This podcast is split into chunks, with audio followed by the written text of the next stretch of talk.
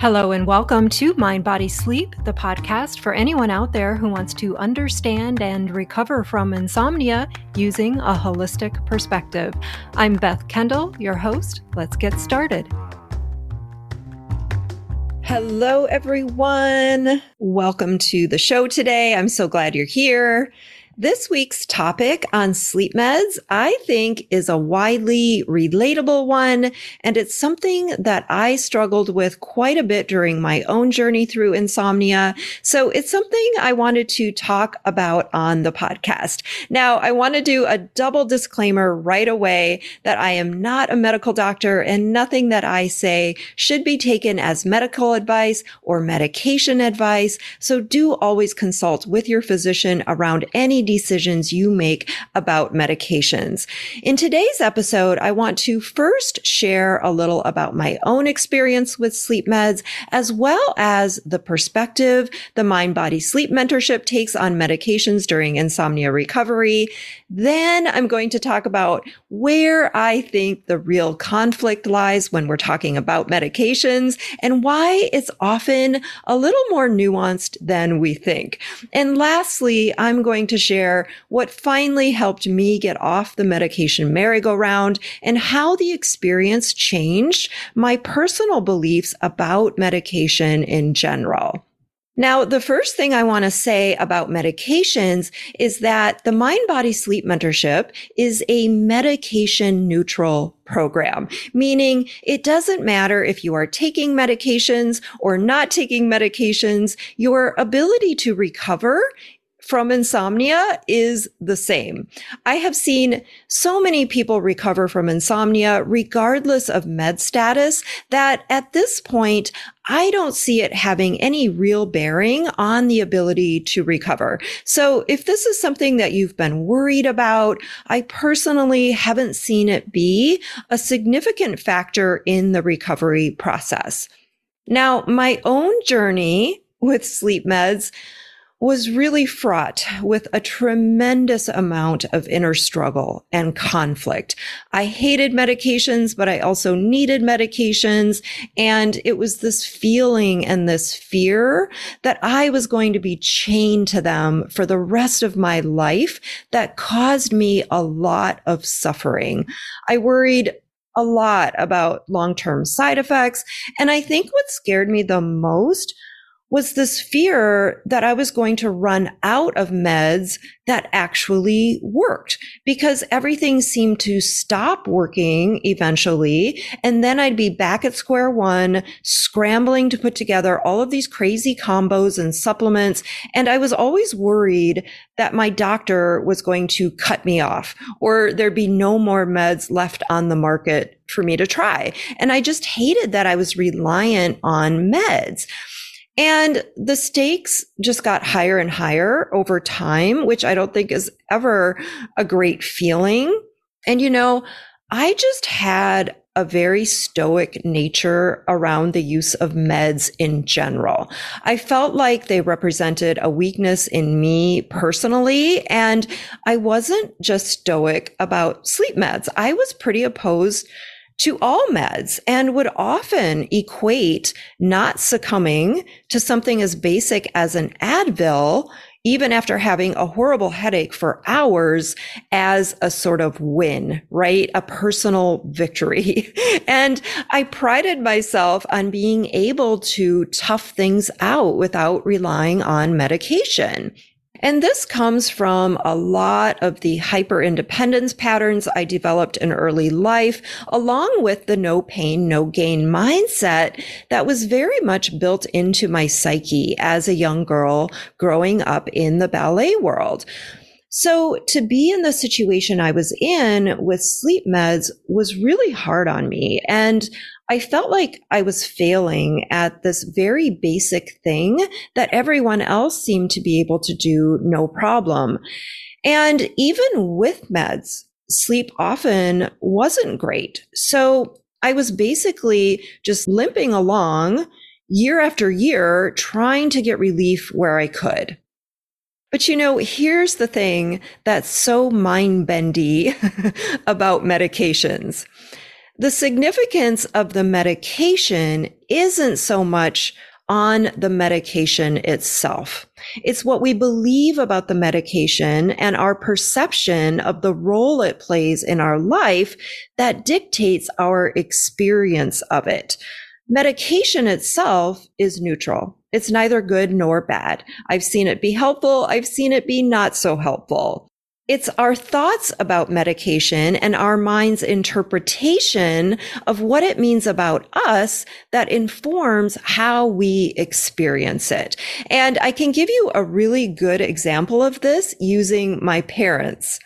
So my mom takes sleep meds every night and has for years, and it's not a problem. She's very glad that these meds exist, and there's no worry or guilt about what it means about her or her sleep. And she's not forecasting a time in her life where they'll no longer work or her doctor's going to cut her off. And even if they did stop working, she would just figure it out or use a different sleep med. So basically, there's no inner conflict for her around taking meds. And of course, as a flight attendant, I saw this many times in the airline industry. People were very glad to have the help of a sleep med to deal with all the crazy schedules. And generally speaking, there wasn't any guilt or shame about this. Now, my dad would also periodically take sleep meds. And I don't think he does at all anymore because he had insomnia and recovered from it watching my curriculum videos while I was creating Mind Body Sleep a while back, which is pretty cool. But when he did take sleep meds, there was a lot more inner conflict about it. He just didn't like that he had to take them and he would often ration them out ahead of time or rotate them or plan ahead. And I think they made him really groggy the next day. So the idea of taking meds for him just didn't resonate, even if it was only occasionally. So these are two very different experiences of sleep meds with two people who live in the same environment. So in the context of insomnia, most of the struggle that I see from sleep meds comes from our perception of the meds more than the meds themselves. And this is where it can be really helpful to work with a coach because even though we can't give medication advice, we can help you move through the experience of taking meds and coming off of meds with a lot more ease and grace. And you know, this became so clear to me during my personal journey because my own beliefs about meds and the role they played in my life changed pretty dramatically. I was much more like my dad for most of my life and then became much more like my mom post insomnia. So let me talk a little bit about how the tables turned with sleep meds. Once I understood what I was dealing with when it came to insomnia, I had a pretty big immediate shift. My sleep didn't get better for a while, but my thinking about it changed pretty quickly. Understanding that my mind had created a negative association with not sleeping helped me also recognize that all of the thoughts, beliefs, and eventual identity I created from that association weren't really true. So with that realization, meds took on a much different role in my life. It was like suddenly they weren't something that was going to be my forever situation. They were something that was actually going to prove useful on my way out of insomnia. My mind's interpretation of taking sleep meds just completely changed.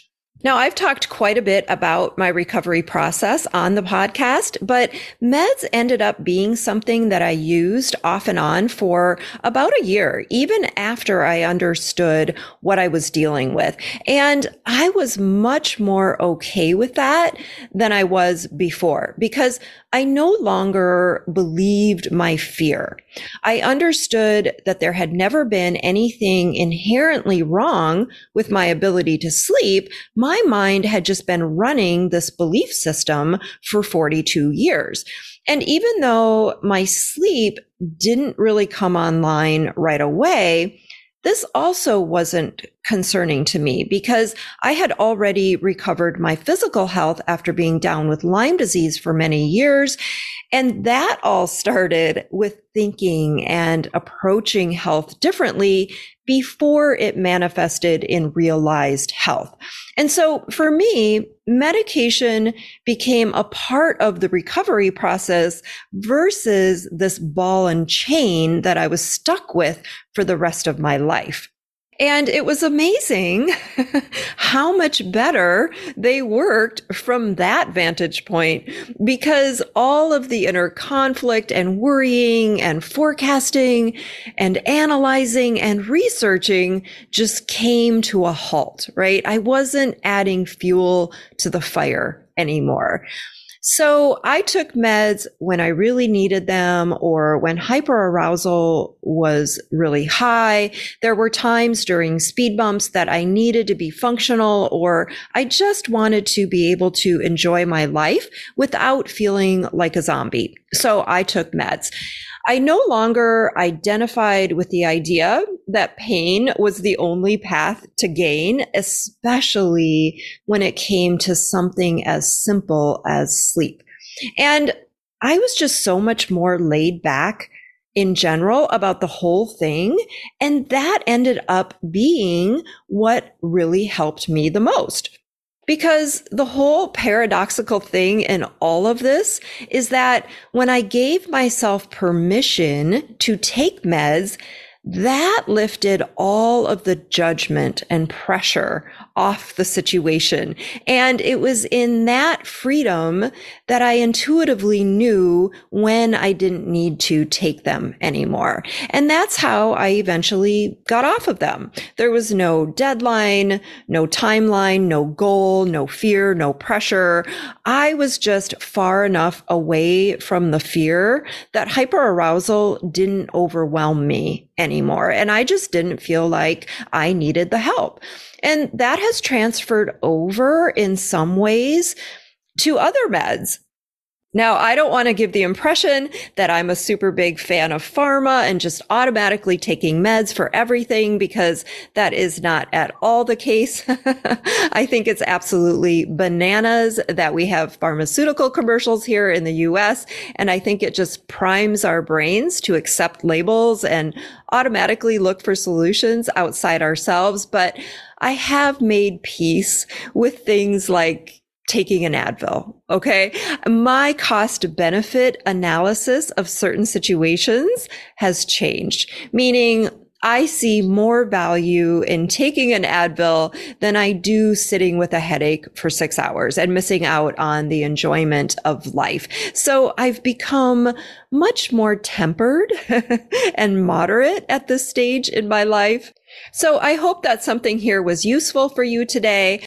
I want to give a big, huge thank you to those of you who have left a rating or review for the podcast. If you're struggling with your sleep or you're worried about your sleep right now, just remember that everything you need to sleep is already within you. I'm Beth Kendall and this is the Mind Body Sleep podcast. I'll see you next time.